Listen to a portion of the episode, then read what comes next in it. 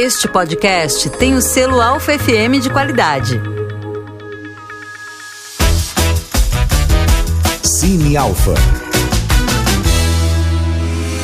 Olá, eu sou Suzana Vidigal do Cine Garimpo e esse é o Cine Alfa. Hoje a gente vai falar de uma série brasileira, Bom Dia Verônica, que está bombando na Netflix e é sinal, prova de que a gente está produzindo muita coisa, muito conteúdo interessante por aqui.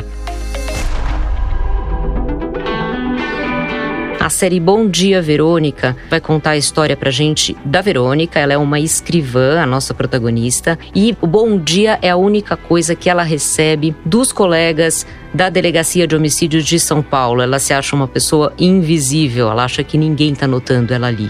Até o dia que chega uma moça para fazer uma denúncia e ela se mata na frente da Verônica. A partir desse momento, a gente tem o nosso filme começando, porque a Verônica vai investigar crimes contra mulheres.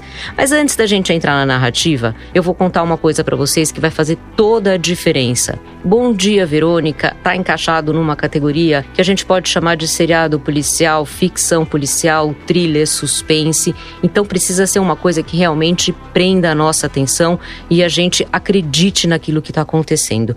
Bom Dia Verônica, ele é baseado num livro. Quem escreveu esse livro em 2016 foi Rafael Montes e Ilana Casoy, e eles usaram o pseudônimo de Andrea Kilmore. Ilana Casoy, além de escritora, ela é criminóloga. E o criminólogo aqui, esse olhar bem preciso, ele faz toda a diferença, porque a Ilana, antes de escrever este livro e outros, ela trabalhou como pesquisadora de perfis psicológicos de criminosos especialmente serial killers.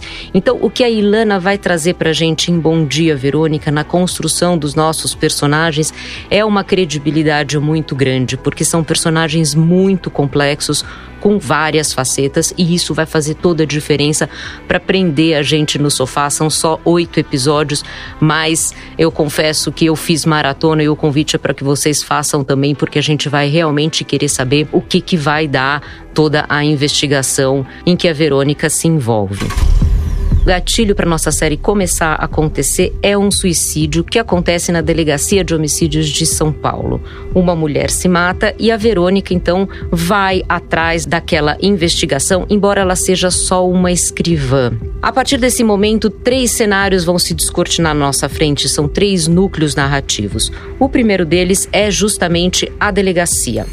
Na delegacia, a gente já vê que a Verônica tem ali uma saia muito justa. O delegado tem uma relação com ela, alguma coisa pessoal, a gente não sabe exatamente porquê. O delegado era amigo do pai da Verônica e ele então lida com essa moça como se fosse uma protegida. E ela, como eu falei, é só uma escrivã, ela quer muito investigar esse caso dessa moça que se mata na frente dela e, obviamente, o delegado não quer deixar que ela se envolva com isso, mas ela insiste e aqui a gente vai vendo um personagem, a Verônica se mostrando não só uma moça que faz o trabalho dela, mas que vai fazer algumas contraversões, ela vai, na verdade, passar o limite aí da onde ela pode ir.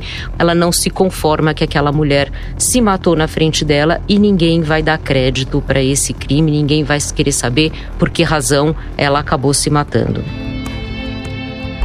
Dito isso, a gente vai ter nesta série três núcleos que são os mais importantes e é legal dizer que a Verônica ela tá em absolutamente todas as cenas da série participando e é ela quem conduz esses três núcleos. O primeiro núcleo é da delegacia, a gente já estava aqui, né, no começo falando dessa moça que se matou na frente da Verônica na delegacia. Então, aqui neste ambiente de trabalho a gente vai falar de relações tóxicas de trabalho, de muita pressão, de jogo de poder, de jogo de interesse. A gente tem o delegado que é o Carvana, ele tem uma relação com a Verônica, a gente não sabe bem o que é ali, é como se ela fosse uma protegida dele. O Carvana teve uma relação com o pai da Verônica de trabalho, que no começo a gente não entende bem, mas a gente já sabe que eles se conhecem de outros carnavais. Então tem uma pressão ali e a Verônica pressiona o Carvana porque ela quer investigar a morte dessa mulher. Ela sabe que tem ali alguma coisa muito encoberta e ela não se conforma que por ela ser mulher, essa moça que se matou, ninguém vai dar bola para essa morte horrorosa que aconteceu, que inclusive já está se espalhando na imprensa. Outra coisa dentro da delegacia é a relação dela com outra delegada que se chama Anitta, que é uma mulher muito dura, dissimulada, que joga muito sujo. Então, este ambiente de trabalho tem essa pressão. A Verônica vai contar com um aliado, que é o, o rapaz que faz a parte toda de TI ali da delegacia. E aqui tem uma coisa bem legal, porque a Verônica não é uma mulher de personalidade plana. Entra aqui todo o conhecimento da Ilana na construção da nossa protagonista, porque a Verônica não pode entrar na investigação, ela é só uma escrivã, então ela vai cometer algumas infrações e avançar a linha do limite até onde ela pode ir, conseguir informações que estão, na verdade, reservadas só aos investigadores. Então a gente tem uma personagem bastante complexa, humana, que não é uma heroína, que não é uma super mulher.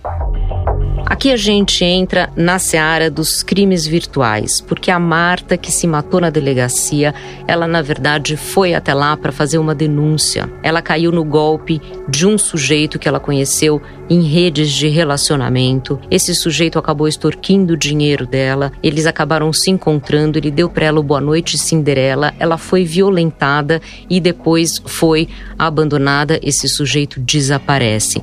O Boa Noite Cinderela, inclusive, acaba causando uma lesão nos lábios da Marta e de outras vítimas desse sujeito. E isso acaba sendo a marca dessas vítimas de abusos e de crimes virtuais. É muito importante a série falar disso, porque isso é uma coisa recorrente, né? De pessoas que se encontram na internet e acabam sofrendo golpes. A Verônica, então, embarca nessa jornada de descobrir quem é esse sujeito que está causando tantas outras vítimas, porque outras vítimas acabam aparecendo nos episódios da série, trazendo a mesma lesão nos lábios, o mesmo histórico de golpe desse sujeito que elas conhecem na internet. Então, esse núcleo dos crimes virtuais vai permear todos os episódios da série. E é por causa justamente da morte da Marta na delegacia que a gente entra no terceiro núcleo, que acaba sendo o núcleo mais forte, mais violento da série e eu acho que o mais importante mesmo. A gente tem nesse núcleo Camila Morgado e o Eduardo Moscovis que fazem um casal. Ela é Janete e ele é Cláudio Brandão. A Janete é uma mulher que vive 24 horas sob pressão, ela não pode ter celular, ela não pode falar com a família dela, ela é vigiada o tempo inteiro. O Brandão não permite que ela saia de casa sem autorização dele, só para fazer as coisas da casa mesmo. E no dia em que acontece o suicídio na delegacia, a Verônica, na verdade essa é uma contravenção que ela faz, porque ela não podia ter dado essa declaração, mas ela dá a seguinte declaração na televisão. Se você está passando por uma situação assim, me procura. Pode ligar para o 3747-2600. E se por acaso também tiver alguma vítima desse golpista, também pode ligar para o mesmo número. Eu e o delegado Carvana estamos investigando. A Janete assiste a essa notícia, ouve a declaração da Verônica e anota o telefone que a Verônica falou com a intenção já de acionar a Verônica, porque o que a Janete vive é, na verdade, uma violência, uma tortura psicológica muito, muito forte. O Brandão é daquele tipo de cara que tem uma tática perversa de culpabilizar a vítima, a vítima aqui é a mulher dele nesse caso, né? Então é o tipo do cara que tem aquele discurso: se é para fazer, faz direito. Tudo que a Janete faz, ele acha defeito e ele então envolve a Janete numa tática muito perversa de crime contra mulheres. Aqui eu não vou entrar em spoiler, não vou falar muita coisa, mas a verdade é que ele chama a Janete de passarinha, ele tem passarinhos em gaiolas num lugar ali da casa e a partir daí uma outra narrativa paralela vai se desenvolver, obscura e absolutamente perversa, um crime horroroso. Inclusive, aqui a gente tem imagens de torturas gráficas, né? No sentido de que a gente vai ver como o Brandão, o Eduardo Moscovis, vai matar mulheres, fazer tortura psicológica com a Janete, também envolvendo ela nesses crimes. Como eu falei, é importante a gente notar que os personagens, eles não são planos, eles são bastante complexos, são vários comportamentos colocados ali nos personagens da Janete e do Brandão. É como se eles representassem várias mulheres e vários homens agressores e várias mulheres que sofrem violência doméstica. Obviamente, aqui a gente está falando num nível muito extremo, que é o nível de conviver com um serial killer. Para terminar, é importante dizer que a Netflix produz essa série. A direção é muito boa. A Tainá Miller, que faz a Verônica, ela tem uma postura muito interessante, muito fundamental para dar para gente essa amplitude da personagem. Mas eu queria chamar a atenção para um fato isso é uma série de entretenimento, mas também é uma série de denúncia. Em cada episódio, antes dos créditos, a Netflix coloca um site que pode ser acessado caso alguém esteja sofrendo violência doméstica. Pena que o site está escrito em inglês, o que faz com que muitas pessoas possam ter dificuldade de lembrar qual é aquele site. Se chama Wanna Talk About It Mas se você clicar nesse site, você vai ver que tem todas as orientações para pedir ajuda em português. O que eu queria chamar a atenção aqui, além da importância de ser uma série de denúncia, é que, neste caso das nossas personagens, da personagem da Janete principalmente, ela está lidando com um serial killer. A violência doméstica é praticada por agressores que, na maioria das vezes, fazem parte da nossa família. Então, o fato da personagem conviver com um assassino pode fazer com que algumas mulheres não identifiquem no seu agressor, que está dentro de casa, o marido, o pai, o irmão, o padrasto, não identifique aquele sujeito como agressor porque ele não é um assassino. Normalmente, o agressor, ele é uma pessoa socialmente aceitável, ele é tida como uma pessoa normal, que trabalha, que convive com as pessoas, mas a violência é velada, a violência é feita na surdina, a violência é psicológica, a pressão é psicológica, então ela não aparece da maneira com que aparece na série, muito incisiva na forma de assassinato. Tudo isso para dizer que a série pode reforçar esse estereótipo de que o agressor é realmente uma pessoa de violência extrema, como assassinato aqui.